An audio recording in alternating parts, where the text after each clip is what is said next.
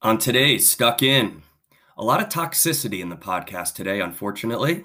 On a serious note, we discuss the toxicity in the women's soccer world in the wake of the Yates report release because, well, fuck those people. And we spend plenty of time denouncing that and hopefully affecting change since all the NWSL owners listen to our pod. Uh, but on a lighter note, we, we discuss our best toxic starting 11 in a brand spanking new segment inspired by our traveling supporters. Oh, and not to mention a full slate of European midweek action. Well, we've got more ground to cover than a Lucas Zelarayan free kick to get the crew into the playoffs. And yes, that was an MLS reference in the intro. So, without further ado, let's get stuck in.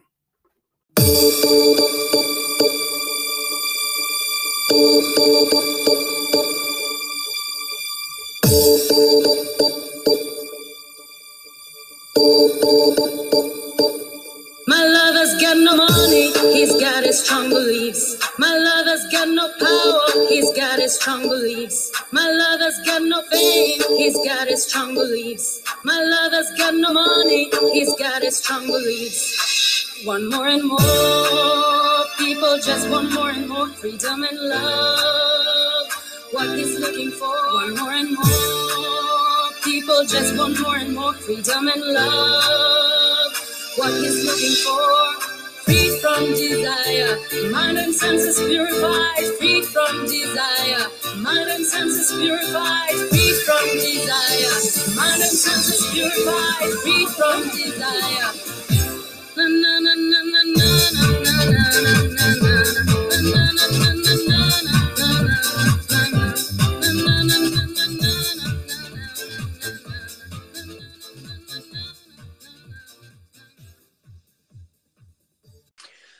Welcome to Stuck In, a Farmers League soccer podcast. Today is Friday, October 7th, 2022, and no time for witticisms. Uh, so let's just dive right into it. Um, and as always, as the greatest soccer podcast in the history of the world, uh, we have to cover all the news. Uh, and we're going to start with an absolute bombshell, uh, as terrible as it may be. And, and Jared, you and I are going to dive into this, uh, get pretty deep into the weeds here, um, because this is a big one. Um, although not an unexpected bombshell, uh, because we kind of knew this was in the works.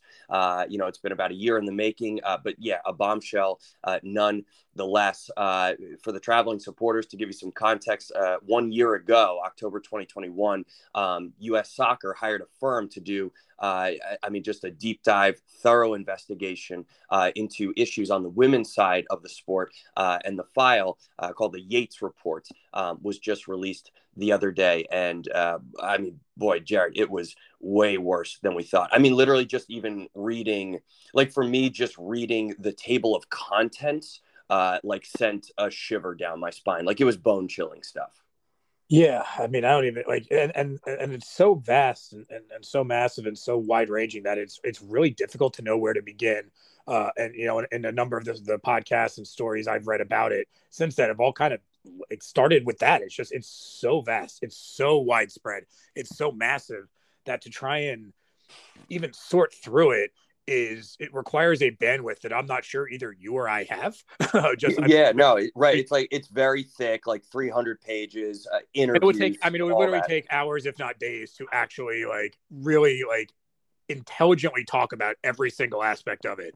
Um, and so I think that we should, you know, it, it's best to preface the conversation we're about to have with the idea that they're like, we're just not equipped to even have the full conversation. We are truly going to do the best that, you know, we kind of can in the time we have to try and sort through i guess at least the the quote unquote bigger points of this though you know obviously they're all big points. And, and again i like where do you even want to start with this? Yeah so I'll, I'll kick it off. Um how about like a couple of takeaways i think um and, and also the focal point. I mean the main thing obviously we had uh, you know read uh, over the past couple of uh, not just the past year but the last couple of years uh, I mean, this has been going on for a very long time.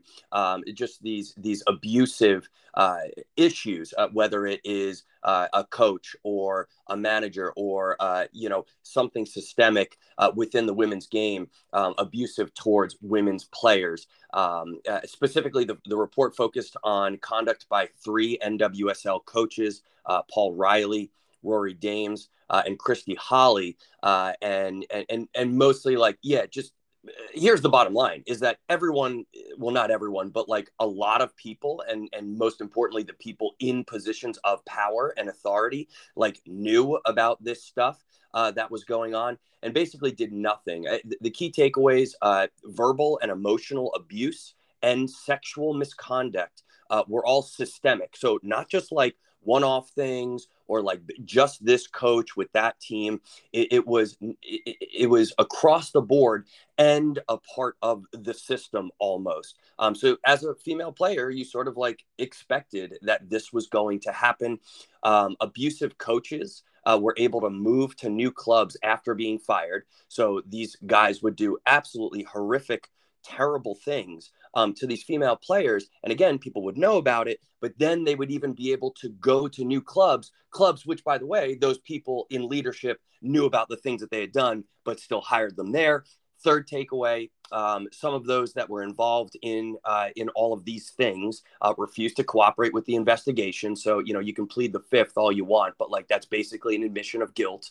Um, those that were in charge uh, did little about players' complaints. I mean, so uh, again, across the board, Alex Morgan, Megan Rapinoe, Christen Press, you know, they've all come out and said, like, we complained about this stuff and no one did anything about it. Um, and then the last thing, I, I, think that's the takeaway from the report, is that it recommends uh, a, a, number of significant fixes, um, including, you know, coming from the top from U.S. soccer. So I think that's a pretty good jumping off point, Jared.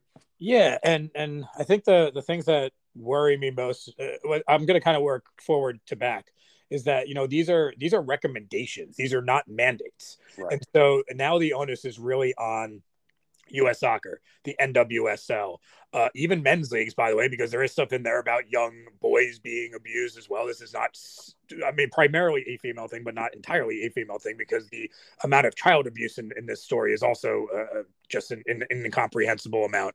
And so it's now we have this situation where so many different groups and leagues and, and organizations now need to take this information and try and make sure it doesn't happen in the future and and the cynical side of me is is not entirely optimistic that this is going to solve or, or you know uh, fix the problem. Certainly not at like the youth level where it's it's nearly impossible to to micromanage that level.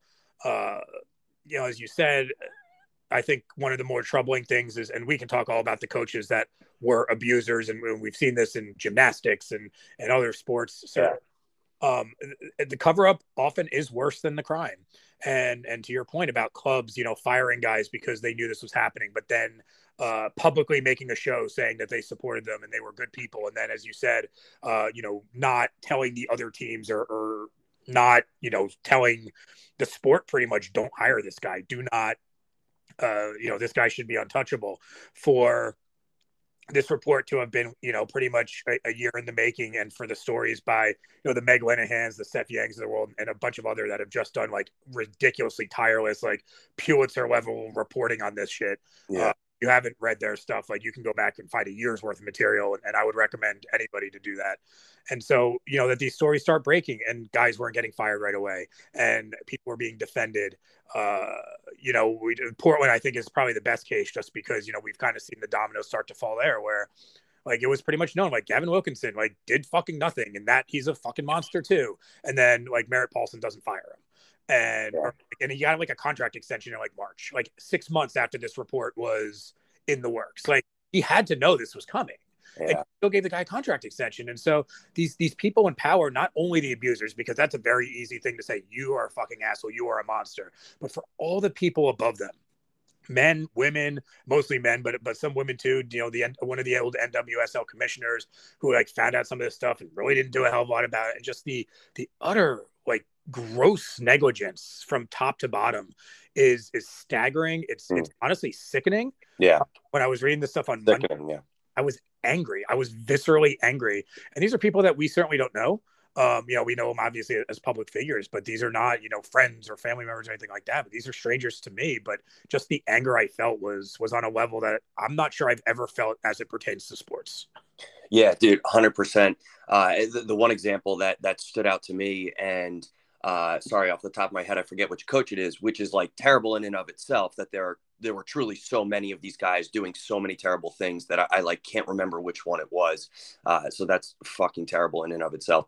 Um, but who is the one who uh, like called one of his players into like a one-on-one, you know, film session and is like, "I'm going to touch you for every fuck up that you make." Right? And like he would just show her the film and every mistake on film, he would like fucking like reach up her shirt or down her pants and like that. Uh, like, what the fuck, dude? Yeah, and again, like, there's so many examples, right? That's probably that might be the best example, uh, truthfully. Mm-hmm. And and and what's troubling to me is that you know we both, I, I I think at this point everyone can kind of figure out and knows you know anything about us knows that we have both in our life coached and we have both taught. We have both been responsible for for children, uh, you know, teenagers, and everywhere in between. And to me, it's like it's not hard not to do. You have to go so far out of your way to be this big of an asshole, and it's like it's it's the level of you know the, the predatory nature of it I, I don't again i don't even have the words to properly describe it but it's like the the baseline the basic human condition is to not do shit like this. And yeah. so when you have people that that do it for for sport or for fun or for whatever like however you want to phrase that is a level of, of monstrosity. It's like it's not hard not to do this shit. It's not hard to teach uh, you know, a, a, high school senior and be have an appropriate relationship. It's not hard to coach whether it be female or male, male players and be respectful of that relationship. And so to to have it be situations where uh, I think it was the one of the, the, the, one of the teams they hired the psychologist right to kind of talk to every player. I think it was in Louisville. Mm-hmm. Pretty much that she was like her report afterwards was like, yeah, pretty much like ninety five percent of these women have been abused, and like seventy percent of them don't even know it because it's so persa- pervasive from the time that they're kids that it's just normal to them. That that it's almost like they expect it in their brain that this shit is going to happen to the point where they don't even recognize that it's abuse. Like that's how systematic it is. That's how just comprehensive and normalized it's become. And again, I don't know how you I don't know how you fix that because you can't get to every youth coach or you can't solve like find every one of these guys and like it just it's, it leaves me at a loss. I just I don't know what to think about it. Well, well, right, Jared, and and to kind of like bring it full circle, I, I pulled one specific quote from the report, and I, I think like what you just said right there about the systemic nature of it, the fact that like you know they don't even know because it has become so normalized. Um, I think this quote encapsulates it perfectly. Uh, yeah, the report makes clear that the problems weren't just about three men. Quote um, our investigation has revealed a league in which abuse and misconduct, verbal and emotional abuse, and sexual misconduct had become systemic, spanning multiple teams, coaches, and victims. Abuse in the NWSL is rooted in a deeper culture in women's soccer, beginning in youth leagues, that normalizes verbally abusive coaching and blurs boundaries between coaches and players. End quote. And that's the thing. It's like what was what was that old uh, th- that old story about like you know the two fish swimming by and then you know one of the, uh, they see another fish swimming past them and, and and he's like yo how's the you know how's the water today? And then one looks at the other and it's like what's water? You know because like if you are surrounded by it so much so often that you just you don't even recognize it anymore. And like if you're telling me that this type of behavior this type of abuse is so common and prevalent, not just at the professional level, but at the youth level, that it's truly become like unrecognizable to girls. Like it, this is like a much, much bigger problem than we thought it was. And it's a societal one. This isn't about sports. It's about a, a, a culture that we've had. I mean, obviously, look,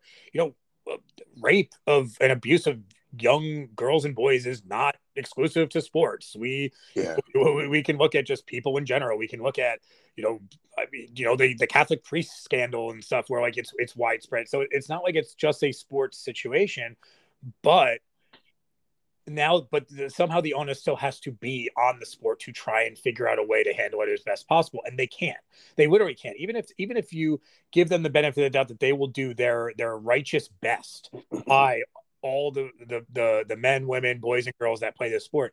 It is so pervasive in society that that they're screwed.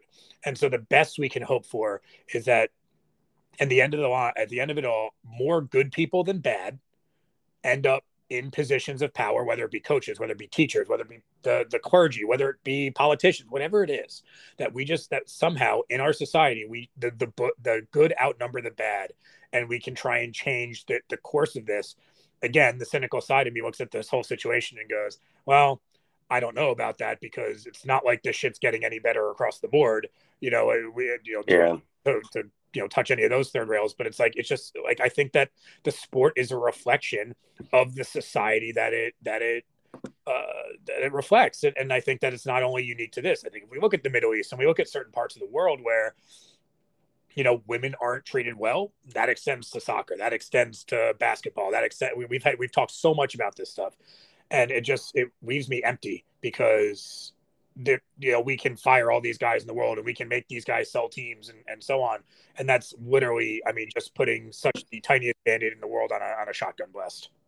Yeah 100% um, and, and, i think we've we've done it uh, as best as we you know justice as best as we can uh, here on this podcast i think we're going to mostly uh, leave it at that but but we are starting to see some uh, some immediate effects right? Uh, obviously, in Portland, uh, you know, they're taking action over there. You know, coaches have been fired, uh, this, that, and the other thing. But it, it's going to take like way, way more than that. Uh, and and yeah, these these fixes that are recommended. Uh, I mean, that's really just the starting point. Um, so we can. And if and if we uh, just lastly, and if we and if we try and just think about the soccer of it, which again is, is so far not the most important thing here, but it's like you know you look at these situations, and I look at a Portland, and I'm like here's a here's a situation where the fans by and large have turned against not only the management that has now been fired but the owner and the players have turned against the owner. And it's like like what are we supposed to do with that as fans of the sport? Like on the like are we supposed to root against portland now are we supposed to like hope that this guy fails so miserably that he's forced to sell the team but right. that's not fair because the people the fans and the players are not to blame here like right the, the girls who play for the thorns many of whom again were abused like like how do we even yeah, and, and, sorry to draw a parallel, but also like with, with your Newcastle, like we've talked about before, like we're not cheering against Eddie Howe. We're not cheering against Miguel Almiron. Like we're cheering against, you know, a fucking autocratic uh, nation state, uh, you know, that bought the club with oil money. Uh, so it's like it's hard to make that distinction. But like, yeah, like what do you do? Like, how am I supposed to like sit here and say I don't want the Portland Thorns to win because of this? But that means like you know Becky Sauerbrunn, who has said all the right things, and has been an incredible leader for for women's players in the sport. That means she has to fail. Yeah, my girl Lindsay Horan. Like, I don't want her to lose. I don't. You know? I don't want these people to fail. But I don't want their owners to succeed. And you know, and and as you said, I think the Newcastle one's a very good example. And and you know, it's, it's not a Dan Snyder situation. It's like, hey, this guy's just an asshole, and I want him to fail. Like it's we're, it's it's so much more black and white. It's so much more cut and dry. This is so complex on a on a human level, certainly on a sporting nature. It's like, and you want like like you just I don't know. It's like kind of like you almost want these players to be like, we're not playing until like you sell the team or so. Like you wish that there was a way for them to take that stand. I know it's not. Uh, really all that possible but like i just i wish there was a way that like we could at least get even like you know five to ten percent of the way there to feeling even like remotely comfortable with any of this yeah, hundred uh, percent. And again, like I said, Jared, I, th- I think uh, yeah, we, we have done it as much justice as we can, um, and, and, and yeah, we're eventually going to get to to the usual stuff here. Um, but let's let's keep it rolling here, Jared, because uh, obviously you know the world is a terrible place, and for some reason we don't uh, learn from our lessons at all. Uh, next topic here is that uh, I, I mean I feel like it's fucking deja vu here, dude. Uh, in, in, Argentina, um, we have uh, another uh, fan and police incident involving, yep, you guessed it, fucking tear gas. Uh, I mean, literally just a few days after uh, a crush in Indonesia that we covered. Uh, obviously, everyone knows about at this point that left 131 people dead. Uh, but in Argentina, uh, league match, uh, Gimnasia against Boca Juniors. I think everyone knows them. Um, yeah, just just an, another facilities fuck up here. Uh, stadium is already completely full. People outside trying to push in through the gates. So naturally, what do the police do? And again, we talked about it last time, dude. Like they're just undertrained. They they they panic. They're human beings, uh, and so they just start firing rubber bullets and tear gas. Um, and, and, and yeah, I mean, I get it's terrible to say, you know, that that like thank God only one person died. You know what I mean? Like that's obviously super insensitive, but but like yeah, like this could have been worse, and especially from what we just saw a few fucking days ago. Yeah, you would think, especially if this is again knowing that something happened five days ago, you would not shoot tear gas towards the stadium. Uh, but no, here we go, and, and this was a situation where truly the tear gas like reached the field. This is not just the fans in the stands, and obviously as bad as it's the players that are, you know, that are choking and on the field, and and as you said, I mean, uh, again, fortunately, uh, you know, one person passed away. Uh, as of this, you know, this, this recording, I, it doesn't seem like there's anything else. Yeah. Uh, now we're we're right back to square one with this, and and the funny part is, shortly before I saw the story, I actually saw a story out of Indonesia where they're like, "Hey, they started the arrest, and they have started arresting both fans and police, some of each." And I was like, "Okay, for as bad as the situation as is, at least so far, it looks like it's being handled the." the correct way, right? You're not just pitting it on the fans, right? We, we talk about the Champions League thing where it's like, oh, the fans just, uh, and that, you know, Indonesia started taking the steps to be like, yeah, there was police misconduct here. There was absolutely, like, this is not a one sided thing. And then yeah. right away, it's like, oh, it happened again. And so it's just like, oh, like, my God, like, how, how do you not? Right. again, I like. I guess this is like the the wordiest, least wordiest podcast ever because like I'm saying a lot to say nothing because I just I I'm rambling because I don't know my my brain fails to make connections right now. They're, they're not. There's the, yeah, and, and we've we've done it before with. Yeah, yeah, we and we've done it before with like the racism thing and just like all these problems that like just continue to rear their ugly head, and everyone says something about it. Everyone sends their thoughts and prayers and all that bullshit. You know, school shootings. You could take it to you know that level, like we you know like we talked about before with uh, uh, larger societal issues. Uh, but yeah, just it just seems like. It, it, nothing ever changes, um, and, and, it's just such a shame. And, and you know, you do send your uh, your heart out to those people who are affected by it. Obviously, people dying. Um, yeah. yeah. So, Jared, I think uh, I don't know. What do you say? Should we get to the banter?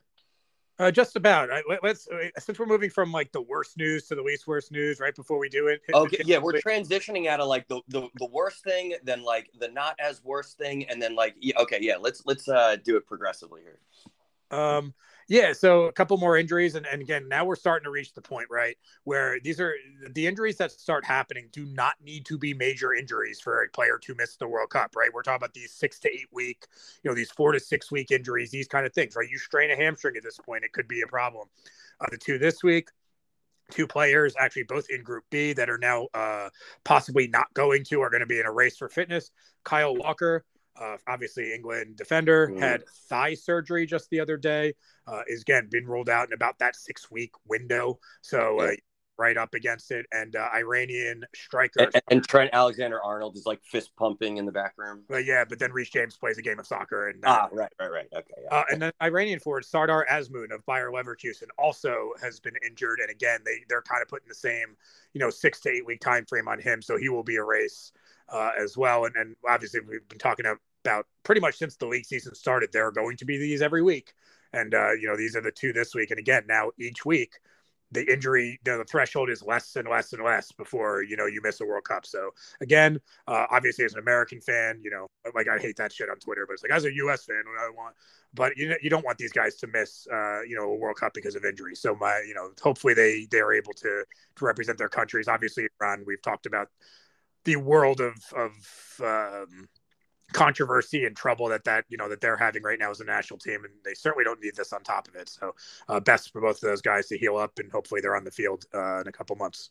Yes sir. Um, right the, the, the, injuries are racking up and and you know we've covered this before about all these guys looking ahead. You know th- this might be part of what they're worried about. Like maybe i won't go into that crunching tackle you know in a league fixture a- as much as i used to because I, I i just have bigger things on the horizon yeah, and uh, I get you know they always say right if you if you're if you're worried about getting injured, you're like ten times more likely to get injured. Right? Exactly. So yeah. if, if our if as you said if our if our kind of long term hypothesis has any validity to it at all, uh, this is not entirely you know altogether unsurprising. And again, a lot of these injuries have been, you know, the strains and the pulls, and they're not contact injury. These aren't guys getting their ankles broken or whatever in a hard challenge. These are a lot of these are non-contact kind of injuries. You know, even when um oh, so you mean like more long-term fatigue stuff, which is shocking because it's not like they've played, you know, like oh, yeah, games in the last hundred days. Right. Yeah. It's, the human body is totally normal. Uh, it is completely used to doing this much stuff with this much stress and so Dude, on. We're, we're trotting these players out like they're fucking Gumby, for God's sakes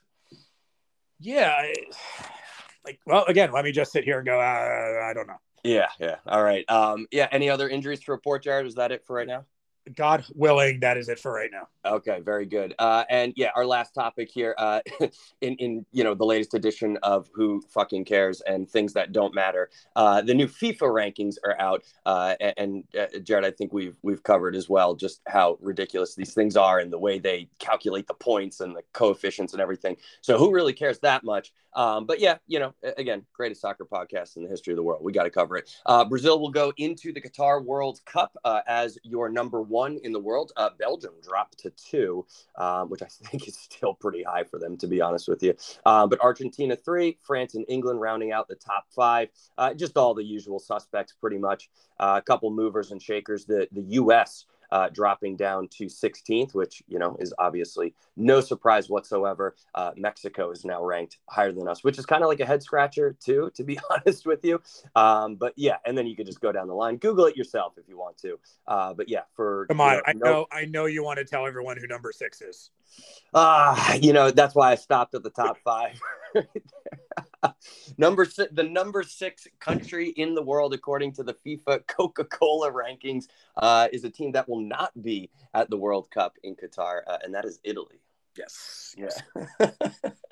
it's just amazing. In the UEFA Nations League. Yeah, uh, it's hilarious. Uh, Denmark in the top ten. That's pretty cool. I, I again, I, I watch out for them, man. Uh, they are just, uh, just that solid team oriented group, man. I'd be worried about them. Yes. Wales 19th, Iran 20th. Uh, dude, it's just like I, I get more and more just like we, we talked about it, you know, uh, what was it? The one pod, two pods ago about about the US and the in the group stage and and I'm just looking at the I'm I'm fucking I'm just so pessimistic right now. Give it time, give it time. You yeah. you'll better in 5 weeks. Okay, I hope so. I hope so. All right. Um, yeah, let's leave that at that. Uh, th- that'll do it for the topics. Um, yeah, wow. Uh, let, us actually get into uh, the, the, the proper banter here. Uh, believe it or not, Jared, uh, despite all of that, um, yeah, let's not forget that uh, Europe happened this midweek. Uh, Champions League, Europa League, Conference League, all that good stuff. Um, so let's kick it off with our segments here. European nonsense featuring Jared Reback. We'll we'll start with the Champions League and go day by day. a couple of Europa League events. What, there was Conference League play, right? Obviously. Yeah, yeah or two, I guess, mildly interesting results from there as well. You, you know, they uh, always it always gives us a little bit, just a just a nibble. Yeah, a nibble. Okay, good. Yeah, we'll we'll save uh, that little nibble, the best for last there. Um, but yeah, let's start it off with Champions League on Tuesday. Uh, Bayern back to form. Uh, you know, in the least shocking result probably of the window, uh, five 0 over Viktoria Plzen. Uh, and then a few other uh, results that I highlighted, Jared. But but are, are Bayern back on track? after waxing. I, they're they're going to play Dortmund this weekend, and and not that Dortmund is is covering themselves in, in overall glory right now, but I still would like to see them do it against a team that is not kind of in a free fall right now. Obviously, like look, Bayern, good, bad, or indifferent, should beat Pilsen five nothing at home. Uh, obviously, this one could have been far worse. Five nothing, it was almost hmm. kind. I don't want to say kind, but it was about as best as, as Pilsen could hope for, given how, you know, certainly how it started and everything else. I mean, even Choupo-Moting getting on the score sheet in this one. I mean, just everyone, you know, getting their turn. Mm. I, I, would They were know, all like, yes, please. And can I have another? Mm. There. Uh, uh, but if, you know, if, if Bayern comes over the weekend and, and you know, beats Dortmund 3 nothing or something like that, I'll feel more comfortable saying they're back. They certainly do look like they're playing with a lot more uh, confidence than they were before the international break. So it's probably they're probably back. I just I just want to wait to see it a little bit more. All right, very good. Um, Club Bruges, Bruges, beautiful city, beautiful result. Uh, Jared, 2 0 over at Atletico Madrid. Uh, they've won three on the bounce and, and they're top of their group. Like, who would have thunk it? Actually, well, this, you know what? Yeah, Club Bruges. I mean, like, they're a fucking juggernaut at this point obviously this is probably in many ways the most surprising result of, of this round of games that you could argue. Yeah. Uh, it's funny because I said in the last, uh, you know, after the second group stage, you know, because um, Leverkusen beat Atletico, and I said that might be a bad result for Bruges because it's almost better for Bruges if them and Atletico just, you know, kind of go crazy, and that way they don't have to worry about a third team. And then, and I said they're going to have to beat Atletico in like one of these two matches if they really want to feel good. And sure shit, right? They they beat a, a very mediocre looking Atletico side, and it would take, I mean, a, a collapse of epic proportions for Brugge uh, not to get out of the group. And I think they would only, I think Anderlecht did it like once, but they would literally be like the second Belgian team ever to, to get out of a group. And it's a, it's a really cool story. Uh, I think they've been fun to watch. Uh, and what I've seen, I know, like, I think certainly, think one of, I feel like one of their games was played earlier. I saw a lot of one of their games for whatever reason. I was like, damn, this is, they're just fun to watch. And yeah. that's not, you wouldn't think that about a, like what is considered to be like, you know, like a, a top third Belgian team, but not certainly again, they're not Anderlecht. They're they're not uh, you know, Standard Liège, for years and years was kind of like, you know, the other and, and just to see them kind of out tactic, you know, the Atleticos and the Portos of the world has just been a joy so far. Yeah, very good. Uh, yeah, the Belgians are humming, not just Bruges, but uh, I think we might say a word about Union Saint Gilloise or Jawa or whatever it is uh, in in Europa League. Uh, cool little result for them as well. Um, yeah, Naples six, Ajax one. Uh, yeah, sure, a red card in this game for Ajax, but uh, you know Naples were already playing them off the park at that point. Um, I mean, this was just like a shellacking, right? Not just Ajax's worst European loss, but I, I think like their worst loss ever or something like that wouldn't surprise me. And, at home on top of it, right? Yeah. Yeah. These games, I can understand why these games sometimes get away from you on the road. It is very rare that they get away from you like this at home. And remember, Ajax actually scored first in this game. Uh, you know, our boy Kudus, right, who seems to score mm. a goal game, and this one more of the accidental variety, kind of just, you know, kind of almost like hockey style. His leg was in the right place at the right time. Mm. And then Napoli just, I mean, just beat the shit out. Like I don't even know how to how to properly illustrate what happened in this game. But when when Raspadori, 18th minute, Di Lorenzo, 33rd, Zielinski in the 45th, Raspadori again, 47th minute, in the 63rd minute, and then you know Cholito in, in the 81st after the red. Yeah, and it's just and, and look, Napoli for for years has been one of those teams that when like they're on game is as cool as like any any team in the world, right? Because they've always had a good attacking talent. They've always kind of played, uh, you know, again a more attacking style, and when they get going, they they can be like this. But uh, God, I and I and we've seen them. Even when they played Liverpool, obviously they they put a beat down on them, but it didn't look anything like this. I mean, this was just you know, this is what it looks like when, you know, like your Germany plays your like your Andorra and like Euro qualifying. And it's like you're you're not playing professional players. And they made Ajax look like just flat amateurs in this match. And that is difficult to do because Ajax is obviously is such a good team. Yeah, let, us just say they were hogging the spotlight on the Golazo show. It felt oh, like they literally just kept cutting back to the game like every two minutes. Yeah, uh, definitely, uh, if you know, uh, look, I always say watch the Golazo show, but this might be one of the rare examples of watching an entire match might actually have been the uh, the wiser decision, just because of just how how mesmerizing their attack was. Yeah, yeah. Uh, the complete opposite of that, though. Uh, Eintracht Frankfurt nil, Spurs nil. Uh, I- am pretty sure I-, I-, I saw more than one player like drift off to like like literally their eyelids were like drooping uh, and falling asleep at one point. Not much happening. Again, Golazo uh, going to Napoli nonstop did not spend a lot of time at Frankfurt. This is yeah. the there's always one match in that six that like you always kind of like forgets happening because they've only gone to it like twice. You know, like the NFL red zone where it's like the one game where nobody's ever in the red zone and you like actually forgot it's happening. Yeah, uh, Jags was, Texans. right. Yeah, like this that was this match. Like I literally until about the 85th minute like forgot this was a match that was happening. Uh, and then I was like, oh yeah, this Spurs on the road in Europe. Of course they're not going to win. So this actually makes perfect sense. All right. Um, in, uh, I guess, a, a, bit of a surprising result, uh, or I don't know. Uh, what do you think, Jared? Uh, Inter one, Barca nil. Uh, Calhanoglu uh, scoring in stoppage time of the first half, uh, and then Barcelona just not being able to get on the board. you know, your classic, you know, 70-30 possession and this, that, and the other thing. We just, you know, we've insert, you know, repetitive phrase here, uh, and we've seen that movie before. But yeah, but Barcelona just not able to uh, not just equal, not just win the game, not even able to equalize. Yeah, and, a bit unlucky. Obviously, uh, I think it's. It, it, it, I don't understand why there wasn't a penalty for the handball on uh, Dumfries in stoppage time. Uh, like he even knew it was a penalty. Like you could tell by his body language that he just like, oh shit, like they they got me. They go to VAR, and for some reason, uh, they don't give the penalty uh, you know, insert commentary about handball rule here. Uh, well, can... yeah, and, and we do have to, I think, spend a little bit of time on this here, Jared, because th- they were a bit hard done by, and, and we don't want to just like retread all that stuff about the handball rule and everything, uh, or, or maybe we have to kind of touch it a little bit. Uh, but but the bottom line is, and and it's summed up perfectly in studio with Jamie Carragher, like Thierry Henry like remember when they brought in Christina Unkel, like their referee expert, to like explain this thing, and and Thierry Henry, he literally just has his head down on the desk while Jamie Carragher, it like his, voice has gone up like three octaves of a pitch in incredulity, just like Christina. Wow, it's just not a penalty. It's a handball, isn't it? It's a handball, handball. like they were just truly incredulous over the fact that this was just not called a handball. How can you get away with this? I, I, I don't know. Like I, and like yeah, where like right? I mean, it, there it, it it, you know uh, beggars belief uh, to the point where you, you kind of say like th- this is an injustice done to Barcelona, and and you know it's well documented on this pod how we feel about Barcelona pulling their financial levers, and uh, we kind of cheer for Xavi a little bit and all that stuff. But but yeah, you just you have to feel bad for them. Uh, they were fucked in this game. Like Xavi, let's just call it what it is. They were right. fucked. And Xavi, and I think Xavi was perfect in his post game because he obviously said he didn't. He, he thought it was a bad call, but what he was actually really more upset at was how on earth do refs? Uh, we've talked about this. Like, why don't refs have to explain themselves to somebody? To, like, even like they don't do it on the field. They don't have to talk to the media. I guess at some point, maybe someone from the ref union like calls them up and says, "Hey, what did right. you see?" And, and it never is publicized. And it's like, you know what?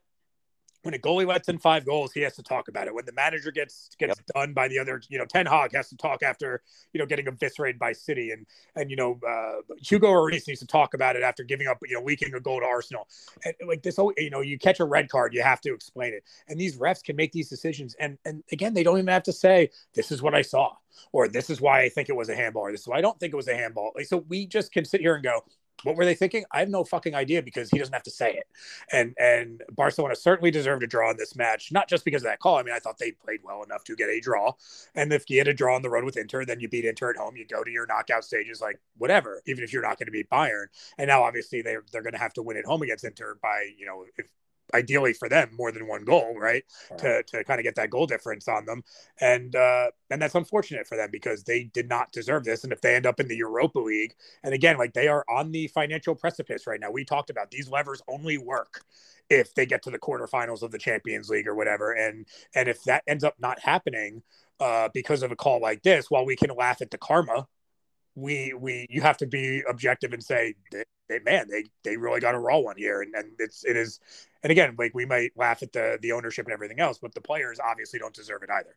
Yeah yeah 100% and, and to your point about accountability uh hat tip to uh, uh to guardian or actually it might have been totally football show. Uh but but they were and as much as we malign the mls uh you know one of the the, the podcast guests was like you know, guys, they have it. They do it right over there, and there's there are actually a lot of really good things about American sports that we should sort of you know take note of and, and uh, inject into our game over here. Uh, and and one of the things is that they trot out the referees after the game. Journalists are allowed to ask them questions, and they're actually held accountable uh, for their actions on the field, and the and they have to explain calls that they make. Uh, and, and so, yeah, as much as we malign the MLS, like they get that part right. and even better and, and, not even better but uh, and additionally like there's a there's a twitter feed. There's a it's almost like an automated twitter feed that just literally explains the explains the call mm. on every VAR decision. And now it doesn't explain necessarily what the referee saw, but it says, hey, there was a VAR review because of potential handball. The ref ruled that there is a handball, you know, that there is a penalty because of a handball on number five, or there is, you know, it was judged not to be a handball on number five, or there was a foul on number 32, or whatever it is. Yeah. yeah. Like you can, and again, we can then say, we can, we can then d- disagree with it, but at least when that guy goes to the monitor, we know exactly what they're looking at and we know exactly the decision they made. And as you said, it, it goes better than that, where we we do get some explanations and everything else. But even during the game, if I'm a fan of the team and I see a VAR decision that I think goes against my team, at least they attempt to make some explanation. They at least get to say, "Hey, look, you might not like this, but at least here's what we did, and and here's why." And and it, and it, as a fan, it, it gives you some some semblance of, of peace of mind that at least they're trying to do the right thing and they're human, so they're not going to be perfect, but at least there's an effort. Yeah, yeah, and, and we've said it before, and we'll say it again. And, and as a player and a coach as well, it's like, uh, you know, it I might disagree with your explanation, but like, I, like just give me the explanation, you know, like just at least tell me. But, but anyways, we, we don't need to uh, beat that dead horse. I think yes, uh, transparency and referee accountability is important. Um, yeah, last one I highlighted here on Tuesday: uh, Liverpool two, Rangers nil. Uh, Trent Alexander Arnold still cannot defend or play in the midfield, but he sure can hit a peach of a free kick. Yeah, and uh, I think Liverpool will feel eh, decent enough about this. Uh, again Rangers uh, probably is not good enough to be a group stage Champions League team. Uh, but if you're and Van Bronckhorst said as much, which, yeah. which, kind of pisses me off. Though he's like, we, you know, us small clubs, we can't compete with these big money teams.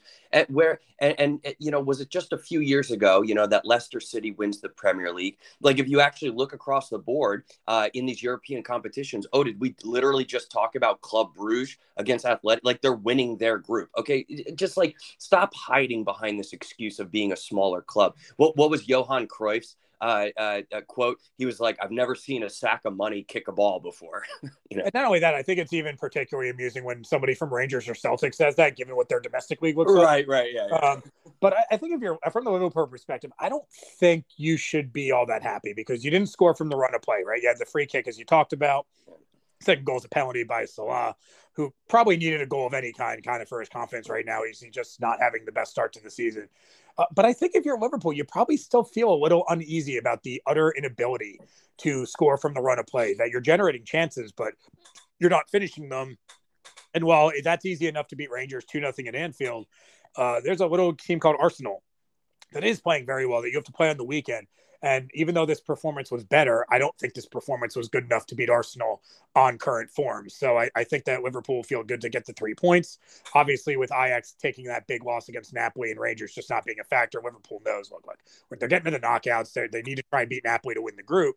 Uh, you know, obviously they need to try and beat them big to win the group, but um, which probably isn't going to happen. But it, uh, they still need. I think they they know that it's still not where they want to be right now, and, and they still need to to clean it up quite a bit. Yes, Jared. Now you are talking my language. Uh, I'm really looking forward to that game on Sunday, man. I think that is a definitely a statement for us. The way Liverpool's got our goat uh, for the last couple of years. Um, that's all I got for Tuesday. There, Jared. Anything to add, or can we move on to Wednesday?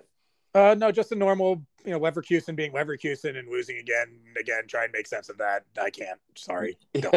yeah, uh, some mysteries are, are better left uh, unsolved. I think, um, and Leverkusen is one of them. All right, uh, Wednesday. Uh, right, kicking off with Real Madrid two, Shakhtar one. Uh, I mean, like honestly, Jared, are Real Madrid just like fucking with us? Like, do they do this on purpose, or or do they really leave it this late in like literally every game uh, because that's just who they are now. Like I like this doesn't make sense to me. Again, all's well that ends well. Three points or three points. Uh, but but yeah, just like Shakhtar, uh, you know, I don't know. Like you should be beating them a lot more handily than this, and definitely not letting them back in the game after going up two 0 Yeah, and, and again, I think Shakhtar had a chance or two to really, you know, that that uh, Lunin had to really, you know, be alert for. And I think Shakhtar could have almost stolen a point here. Wouldn't have it wouldn't have been deserved, but they, you know, they certainly had their chances. To your point, yeah, Mudryk had a breakaway uh, when it was two one. Like he could he could have equalized. It's like, yeah, I don't know. I don't know. I like I feel like Madrid's kind of like if you're playing like one on one basketball with something like with like a ten year old, and like you just score like the first five points, you're like, okay, there's like literally no chance I could ever lose this game. And so like every you know, like I'll just fuck around for a while, and then if it ever gets to be like five three or like six four, then I'll just I'll put a little bit more distance between us, you know, and like just you know, kind of make them feel like make them feel good about things. Yeah, give them a little bit of a, a false hope. I don't know. It just look, we've talked about Madrid a lot in the league, certainly as well. And it's just, they just seem to be kind of in this coasting kind of mood where it's like, okay, we know we have better players than the other teams we're playing. We're just to kind of just move through these games. We're to win them. It's not to look convincing. But you know, again, except for that draw last weekend, where even then they missed the late penalty, where they should have probably won it late. Uh, they just win games by a goal or two, and they're just comfortable. And they're at the top of all, you know the Champions League group by five points, and they're you know pretty much at the top of La Liga with Barcelona comfortably. And you know, but I think what I think the the first uh, Madrid Barcelona game. I think it might be like next weekend or, or, you know, it's coming up, I think, by the end of the month. So mm. uh, we'll have to see if they, when it comes down to brass tacks, if they can turn it on or, or whether or not this really is kind of a, a problem. Because right now it seems like it could be a problem, but the results are just so one sided that it's hard to believe it actually is. Yeah, hundred um, percent. All right, moving on here. Your honeybees getting the result uh, in probably the the most fitting, most appropriate uh, last game of the Lopetegui era at Sevilla. Uh, Dortmund four, Sevilla one. Uh, yeah, and his, this was his testimonial, his farewell uh, in the least shocking news, in something that everyone saw coming. Uh, they basically announced this was his last game in charge. Um, and I'm not sure, Jared, do they have someone lined up or do they have a few candidates or, or what's going oh, on? Oh, they pretty much already hired Sampioli. Uh, Sampaoli, okay. Yeah. Who's I think managed every team in the world at this point. Uh, probably most famous for his his work with Chile, I, I, believe, you know, back in like the 2014 era. Uh, yeah, this was, you know, it's funny when when you have a team that you root for and you care about and they win. This is about this was about the the worst you can feel after a win because you, you just feel for a left. Hmm. He loved being there. They gutted the fucking team, and obviously it wasn't working. We know he had to move on, and like just him after the game, like he was saying, you know, waving to the fans, and he was pretty much crying on the field. Like yep. it, it meant that much to him, and it was it was a very bittersweet, uh, you know, kind of thing for me to watch. Again, you know, being happy Dortmund won, feeling good because finally they put together like a 90 minute performance that looked like they were a real soccer team, and then just knowing that it at the expense of which was, you know, we knew he was going to lose his job either way, but just to see him on the field and, and everything else, and you know, the players just having this look like, you know, like you, where you could tell they were absorbing a lot of that responsibility at least. Yeah. And so it's just a, a real crappy kind of situation. Uh, and, uh, you know, yeah, and, lest we forget, these are human beings with emotions. And, and, this was something that this guy really cared about. Coaching right. is his passion. And, and yeah, for him to, you know have to leave this way. That that's a tough one. It was it was it was not it was not great. Uh, it was very sad at the end, and, and I hope that you know he gets back on his feet quickly. I'm sure. Look, I, I don't think he'll be out of work very long. There's you know he's a good enough manager, and there's enough jobs that are inevitably going to open up. So hopefully he'll he'll be hired somewhere you know with, with relative uh, speed. And I think that just based on the situation itself, wherever he does go, I think he'll just be in a much better uh, spot to to be successful. Yeah, 100%. Um, yeah, uh, next result here, a fun one. Uh, Benfica 1, PSG 1, sharing the points there. Uh, yeah, a bit of Messi magic for, for PSG's only uh, goal and, and uh, a Danilo own goal, uh, the only score for Benfica. But yeah, it's it's enough to take a point in front of the home fans. That's I, would say that's pretty big for me. Yeah, certainly. And and again, look, we, we, and why this is really so big is remember this is the group that PSG and Juventus are supposed to get out of, right? And for Benfica to steal a point against PSG could be that difference between you know getting the knockouts or, or ending up in the Europa League. And look, I, uh, PSG were better and, and, really pushed for the the winner. Uh, Benfica tried to nip one on the you know nick another one on the counter attack. Uh, it was a very hard fought game near the end. I think there was pretty much almost a full out there, there were definitely some pleasantries exchanged after the final whistle. Neymar was involved, not surprisingly, and and so you know, it was a very feisty game. It was a very testy game. It was a very interesting game. It was a game that was, you know, kind of interested me enough just because of the rest of the games in that window where there were a lot of blowouts and, and not a lot of exciting games. Like Golazo was showing a lot of this this match, not surprisingly. And it was, it seemed like it was, you know, from what I can tell, it was a, a, really good back and forth match. I think Benfica were were good to get a point out of it, and and you know, it, it's always good to see kind of anybody look at you know step up with the big boys and, and at least take a small bite. Alrighty, there you have it.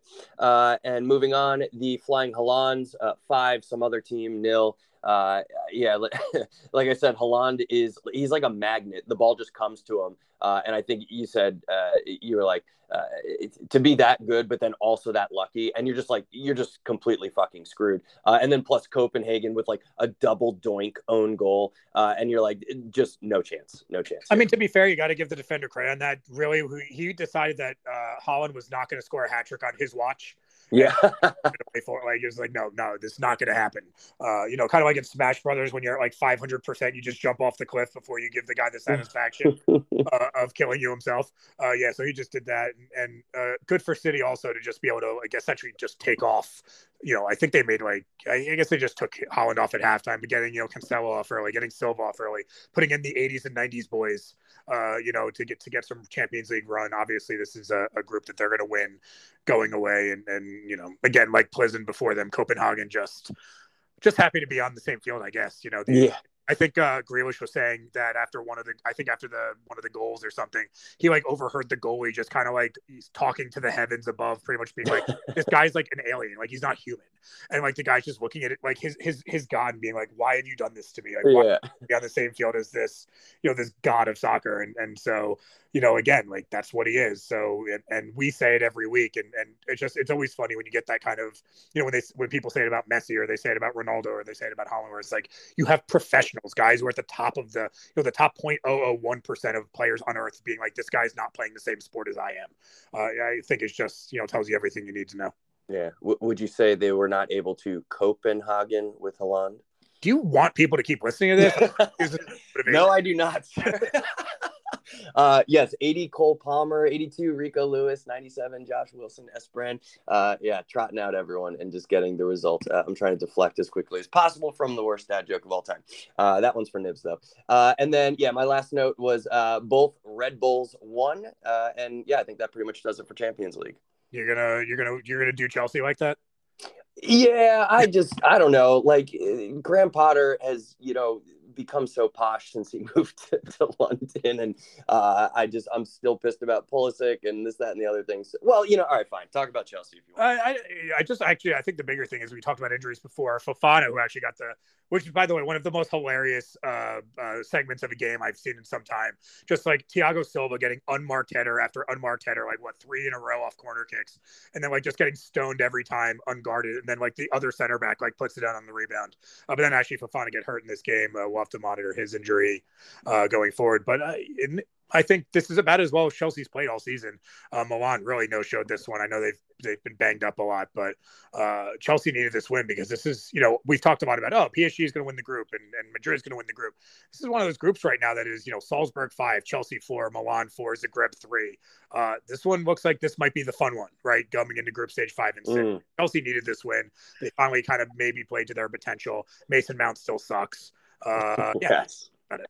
Yeah, I, you know, I will I will give a shout to the Reece James goal. It's just like that's it, it's fucking textbook. He, he does it every time, and, and like no one's ever able to stop him. But just like drifting forward in the attack, getting the ball like at the top of the box at an angle, one touch forward, and then just fucking roofing it. As like, like I'm I'm surprised the net doesn't break in half every he's time. a, he he's a ninja. Like he's amazing how Yeah. he ends up in those spots and no one's near him. Like you would think someone would know. Yeah. yeah, you would think. Well, and apparently Thiago Silva is a ninja too, because in that game there, there was like one corner kick sequence. You remember this one where like no one covered him. Like Milan just left him wide open. Chelsea got a corner kick. Uh, uh, he he heads it. Keeper saves right, and then second corner kick literally goes right back to Thiago Silva, wide open. Keeper saves, and then on the third corner kick, he got it again, like right on his head, and heads it over. And finally, it's a goal kick. But like three corner kicks in a row, no coverage of Thiago Silva whatsoever. Decent, fantasy point output there by the center back. So I will say that. Yeah, exactly. Oh god, But I really, You- you I do think that when it comes to England right backs, Trent Alexander is far superior to Reece James and should start every World Cup match. I think that. I don't think Reece James should start at all, especially not against the United States. Uh, yes, I, I am 100% in support of that. Um, and, and let's let's leave alone that Thiago Silva thing. I just got PTSD from uh, what was it 20 was it 2014 uh, when they played Mexico. Like if he had scored on that corner kick, I would have won golden balls that year. I'm convinced, or at least Hmm. I'm just telling myself that. Tell yourself that. Uh, anyway, well, that was when defender goals were worth like a million points. So, uh, well, anyways, that will uh, do it for Champions League. Uh, Jared, the other European competitions, uh, I'll let you kind of run with this one. Uh, Europa League, uh, my only note on this. Uh, almost had the trifecta here. Arsenal did win against Bodo Glimt. Jose Mourinho did lose, and United almost did too. We almost had the trifecta there. Yeah, I mean, it would have been nice to see United drop points there. Never a hope. Uh, realistically, I mean, what they should What are you probably. talking about? Weren't they up like two? Who is this? I, Omonia? I mean, there- I mean, there was never a philosophical hope. Not that Ah, there. okay. I mean, there was a hope within the game itself. I just meant for those of us who wish ill on them. okay, okay. Uh, Anything else in Europa League? Yeah, a couple more. You kind of alluded to it earlier. Uh, Union Saint Gilles, uh, two goals in the 86th and 94th to steal a game at Braga. Uh, should also point out PSV a big five one win in Zurich. Uh, Zurich. Uh. I just point that out to say that uh, Cody Gakpo is going to be sold either in January or next summer for like a lot of fucking money, and. Uh, PSV is going to enjoy that windfall because that dude is fucking legit. Yeah, yeah, love it, dude. Uh, and, and real quick on the Union July uh, game, uh, that one was great because uh, uh, Golazo show like all the games are done except for that one, and that was the one where you know one team needed to push and get that you know last minute goal, and it came off of like this crazy scrum in front of the box. It was one of those just like jam it in, Jimmy, and they just like kept hitting it towards goal, kept getting saved, and then finally someone just kind of like dinks it over the line, and uh, the celebrations were so cool, especially from from a club. And correct me if I'm wrong, Jared, but this is like a, a much newer club that sort of like skyrocketed through the tiers of Belgian football, and uh, there's like a really cool story behind them. Yeah, there again, like this is when we talk about. Uh Belgian teams. Uh, this is certainly not one uh, that we've talked about very often. I, I, don't think they're necessarily a new club, but I do think they spent like a, a whole boatload of seasons uh, not in the in the top division. I think they were yeah, down. or like new owners that came in, sort of like those Lincoln Red Imps, you know, or not the the Red Imps. Uh, what was that English team that that like made a run in the FA Cup, like eighth tier? You know, they they got promote, they secured promotion like seven straight seasons or something like that. Yeah, but they, this was the original like big team in Belgium. Like they won all the titles in like the 1900s, like literally. Oh, okay, okay. and like, okay. but like they literally like they just got promoted like four last year. Like last year was their first year back in the top flight in some mm.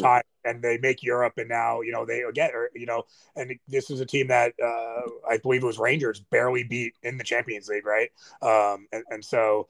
Uh, you know they finished second in the league last year, and, and so it's, it's a it's a massive uh, quick rise, and so I think that for the fans, it's I think it's one of those like things where it's just you know you kind of the Leicester fans be like I can't believe what I'm seeing, and this is kind of like that only almost on a more extended right. You get promoted, this is great. You finish second in the league, holy shit! Now we're in Europe and we're like we're actually competing and we're playing well and we're beating a team like Braga who's yeah. like a, a, notoriously good European team, and so and to do it in dramatic fashion on top, I obviously they're on top of the the proverbial world in the Europa League for sure.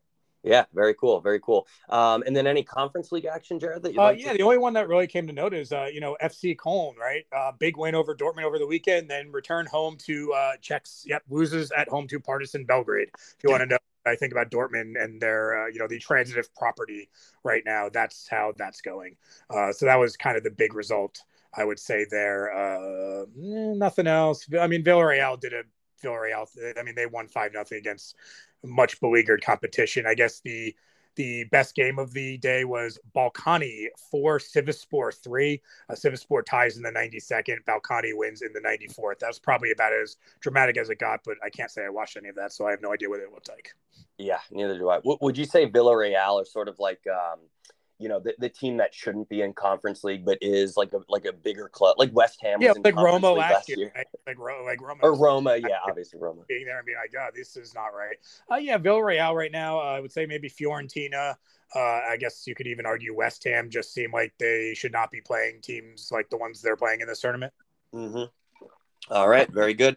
Um, and that will do it for our European nonsense featuring Jared Rebeck. Thank you, sir, for your insight on that. All right, moving on. Uh, next segment uh, ask and ye shall receive. Uh, we're going to test out a new segment here. Uh, quick shout out to some of the traveling supporters, uh, Nibs, Jeff, and Tim uh, on this one. Uh, just texting on the side and, and just having a laugh, a little bit of banter. because again, Jared, you might know this, but there are other soccer threads other than the Golden Balls thread. so yeah, we, we, were just kind of bullshitting about, you know, just your classic, you know, most or best insert adjective here starting 11. and so yeah, we're going to to uh, test run and and see how this works. Uh, maybe do it like a weekly, one one a week. Uh, the superlative starting eleven, we're going to call it. Um, and yeah, also a hat tip to uh, the one that we actually talked about uh, on this text thread, uh, the most toxic starting eleven. so yeah, we're gonna have a little bit of fun with this. Um, my most toxic starting 11 here. Uh, basically, I oriented the entire thing around uh, Luis Suarez uh, just because, you know, he bites people for fun and has like a history of it. This guy should be in like biting jail or something. Um, but yeah, so I'm going to start off with Luis Suarez uh, as my nine. Uh, and all of the guys that he bit are going to be in my my starting 11 here, uh, going all the way back to his days playing in the Netherlands.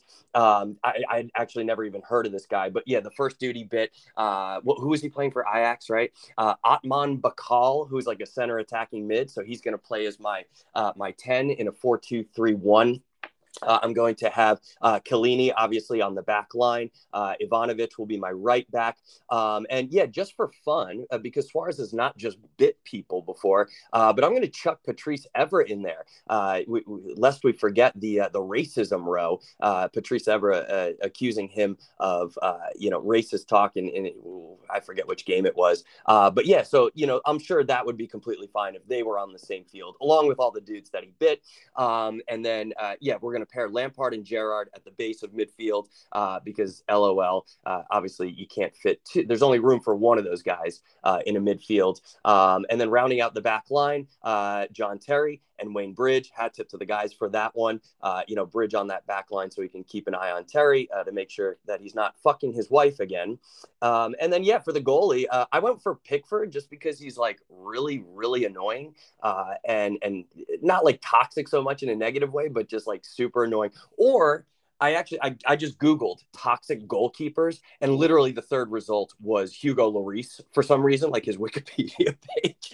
I don't know why. So Pickford or Lloris there and Jared obviously we're going to round out the starting 11 uh, with Mario Balotelli because he just fits into literally every starting 11 uh, for whatever reason. Uh, why why always me? Uh, because you are Mario, dude. Uh, so yeah, so Pickford in the back, Bridge, Chiellini, Terry, Ivanovic, Lampard, Gerrard, Otman Bakkal in front of them, Evra uh, bumping up into midfield with Suarez and Balotelli on that front line. That, that that's pretty toxic, man. It is good, and you know, did these separately and then kind of compared. I think Balotelli was probably the only one I would have included, so I, I, I excluded him from my list just to, for variety's sake.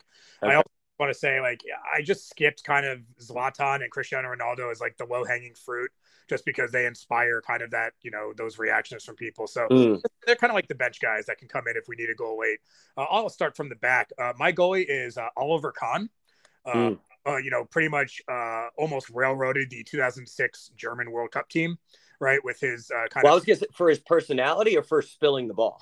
Uh, no, no, literally is more the personality stuff, right? The whole like Jens Lehmann, like you know, they were kind of going back and forth at each other uh, over the starting spot in 2006. Uh, Lehmann, by the way, probably wasn't innocent in all this, but I think Kahn was probably the one who was was worse off. If you remember, like once they lost in the semis, Lehmann made like a big public show, being like, "Yeah, I think I'm gonna let Kahn play like the third place game as if it was like his fucking choice." And then Kahn, like for years afterward, just be like, "Fuck Jens Lehmann," and so he right, was, right, right. And we, we basically have part deux with uh, with Neuer and and right. Ter Stegen. uh, yeah, exactly. So German goalies, obviously. It's uh, hilarious. Uh, my defenders in uh, in no particular order across the back line. Uh, Ashley Cole, uh, not only for his you know Cashley Cole nickname for his club drama, but also becoming you know a public enemy in uh, England due to his infidelity with his wife Cheryl.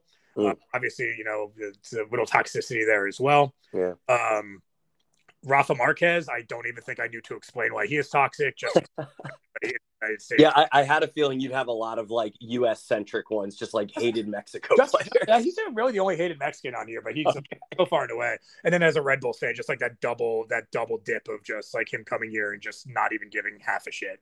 Um, yeah, Marco Materazzi, I don't think I need to explain too much. Ah, nice. His level as a, as a toxic uh, you know dude in general.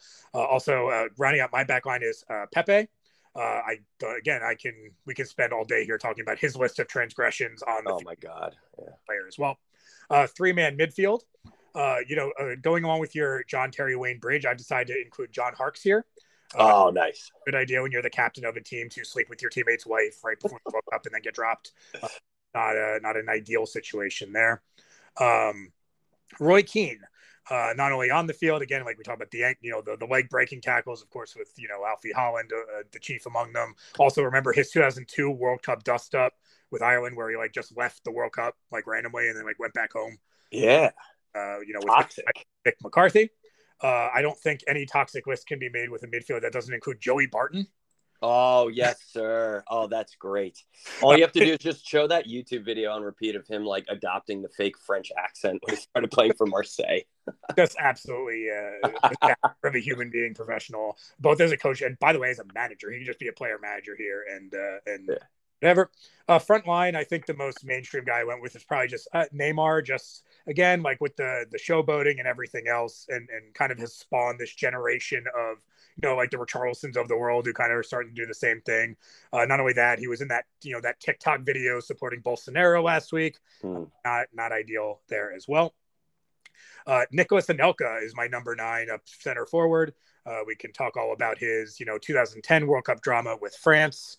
Uh, obviously, yeah, all your players would either just like leave the camp or like get kicked out of camp. Yeah, just uh, you don't, uh, and you can't play. That's the definition of And uh, lastly, this is more of like a, a, troll than a toxic player per se, but uh, Emmanuel Adebayor because you know, uh, you know he's a. oh, are you trolling me, Jared? Uh, no, just I mean, look, it happens to affect you, but come on, that is one of the biggest like troll, like toxic moves of all time, like in like on the field that didn't like injure somebody. So uh, I felt I I had to include Emmanuel Adebayor. Yeah, I don't. I have no idea what you're talking about, Jared. He is an angel and a saint, and one of my favorite Arsenal. So again, Kahn in the uh, in the back, Materazzi, Pepe, Cole, and Marquez, Barton, Harkes, and Roy Keane, Neymar, Anelka, and Emmanuel Adebayor.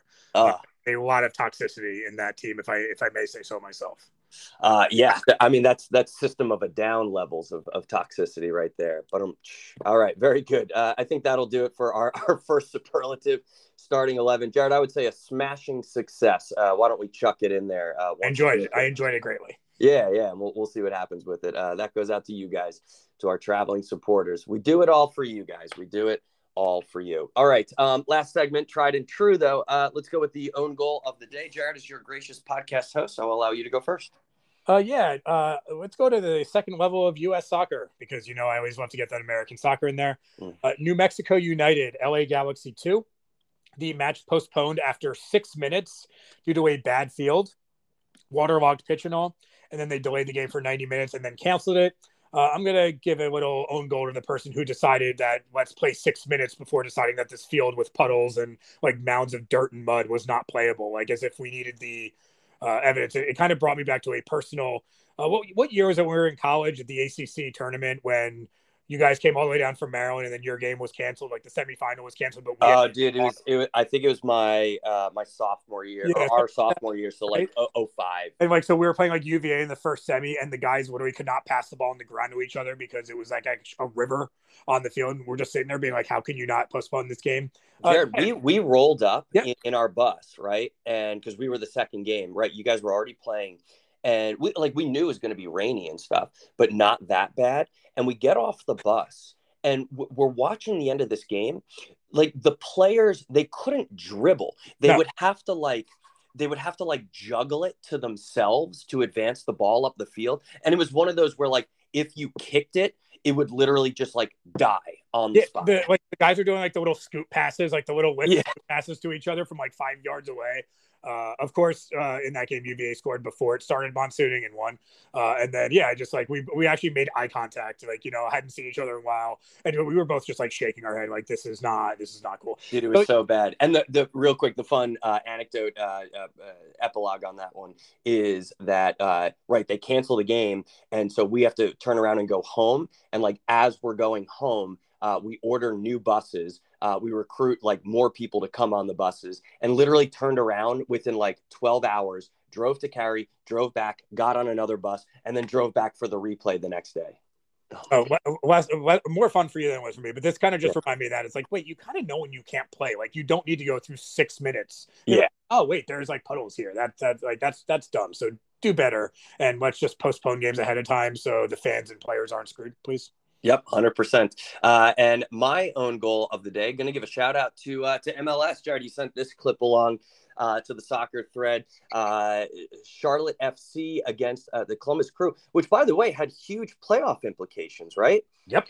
So, and and uh, uh, on the crew, uh, he gets a, a, free kick in, in midfield, and, uh, so I'm, I'm, giving the own goal of the day to uh, Kristijan Kahlina, the Charlotte FC goalkeeper, uh, for this absolute howler here. So Zelarayán gets this free kick at about midfield, and he, he, actually even the Charlotte FC player does the whole thing, like stand in front of the ball, like let your team get set, no surprises here, and then finally, you know, the referee after a few seconds brushes him away, and now Zelarayán's got some space, and you think he's just going to like restart it, you know, put it down and play type of thing. No, he sees that the keeper is still off of his line, even after after all this, uh, and he just fucking pings it, puts it on a rope, goal 60 what was it like 61.5 yards out or something like that? Uh, whatever it was one i think one of the longest if not the longest goal since they've been keeping track of that uh, and scores. And again huge playoff implications here. Uh, charlotte fc does not make the playoffs because of this. Uh, so own goal of the day goes to kristijan kahlina the goalkeeper for charlotte fc yeah, they needed a win in this game. A draw wasn't enough. And as it happened, they actually got the draw in about the 92nd minute, right? Scoring the last second to get the draw wasn't enough. Mm-hmm. One can only think that maybe if you don't give up this goal and that game is tied in the 92nd minute, maybe that, you know, maybe they get a winning goal and stay alive as it is, as you said. Uh, you know, good season for them as a, as a, you know, as a expansion team, but I, I think they will, obviously he will feel bad. Kahlina will feel bad enough on his own, but I think they'll, they'll feel particularly bad that that's kind of how it happened. Yeah, let, us let's, let's just say they'll learn their lesson from that one. Um, also, can I uh, do a little twofer here? Uh, randomly saw this. This is definitely an own goal of the day, not soccer related, but sports related. Uh, did you see this, Jared? That um, Saudi Arabia has been picked to host uh, the 2029 Asian Winter Olympic Games. It, it, it's literally a fucking desert. They have not one single ski slope in the country. Uh, they're hosting Saudi Arabia is hosting a Winter Games. Uh, and, and, I only bring that up because, like, in obviously in the context of the Qatar World Cup and like bringing these events to the farthest, most remote regions of the earth that make no sense, no fucking sense whatsoever. Saudi Arabia is going to host a Winter Olympic Games. Maybe they're going to ski on oil instead of snow. there you have it. All right. Uh, well, anyways, yeah, just saw that and thought I'd throw it in there. Um, let, us let's, let's go ahead and wrap this bad boy up, Jared. Uh, let's get to our stoppage time winners. We are officially in stoppage time, so it is time for our stoppage time uh, winners. Uh, I'm going to keep mine simple here. Uh, we, have all seen it coming for a very long time, uh, and we have uh, mentioned it uh, for other athletes in other sports. Um, and again, we, we knew this was going to be Messi's last World Cup, but he has officially announced that Qatar will be his last one. Um, and, and they might go out with a bang. talk about those FIFA rankings. They're up to number three. I think they finally put a lot of the pieces in place for them to be successful.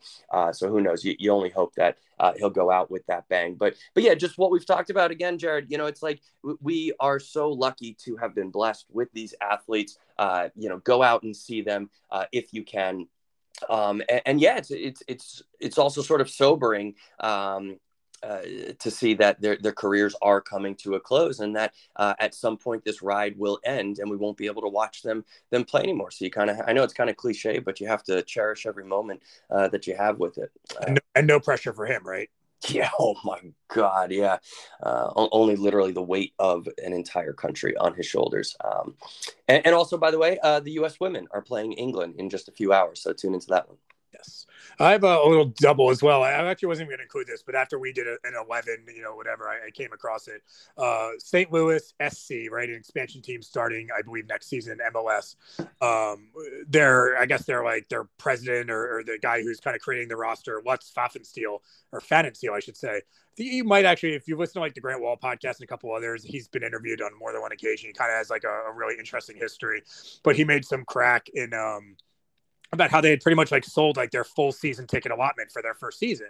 And so someone asked him about like what big signings, you're going to sign one of like these guys, right? The, the big names in MLS. And he made some crack about, um, you know how like look we've already sold our tickets like we don't care. Especially like he's like we could go like play at disney and start like pluto up top and goofy and goal and we'd still sell out which kind of led to everyone on twitter doing like their disney 11s uh, and so if you if you actually track down his statements on twitter you can kind of just see what some people were saying. And there were uh, obviously all sorts of funny uh, you know jokes about you know uh, mulan and, and ariel and, and characters and whether Pumbaa would make a good center back and, and you know, with Winnie the Pooh and all that good stuff. So if you're if you have any interest in Disney at all and you like those kind of things, I thought it was pretty amusing.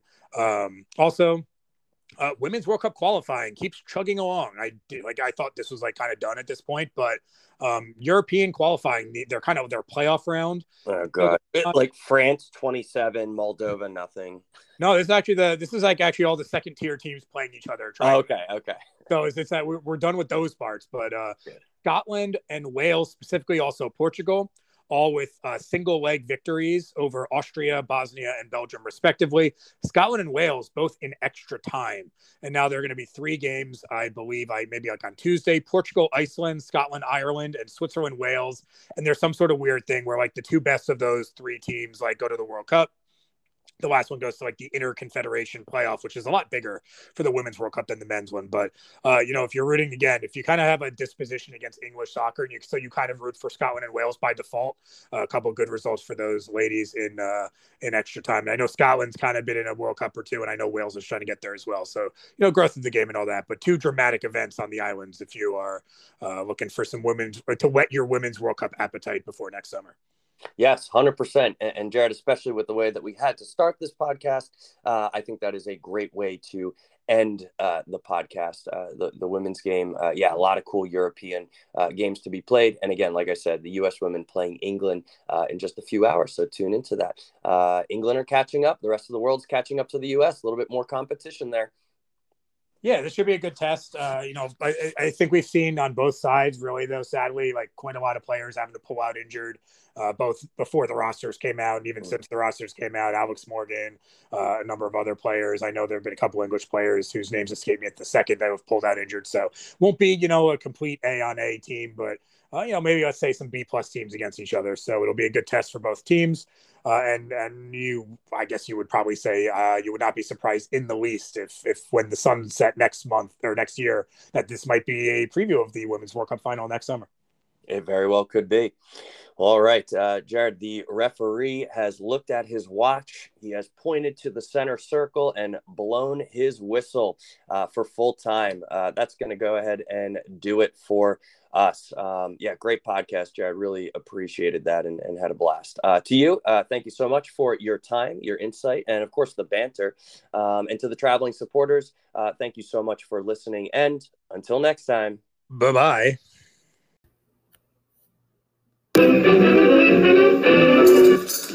He's our striker, he's on fire. Ooh, hot, hotter than Mitrovic. Scoring goals home and away. He's played for the Ticks and he's on fire. Grant Talk was a catastrophe. He just wouldn't go away. Oh, and then Will turned it round cost us one million pound. Whoa, I said, Will Grigg turn it round? Cost us one million pound. Will Grigg is on fire. Come on now. Will Grigg is on fire.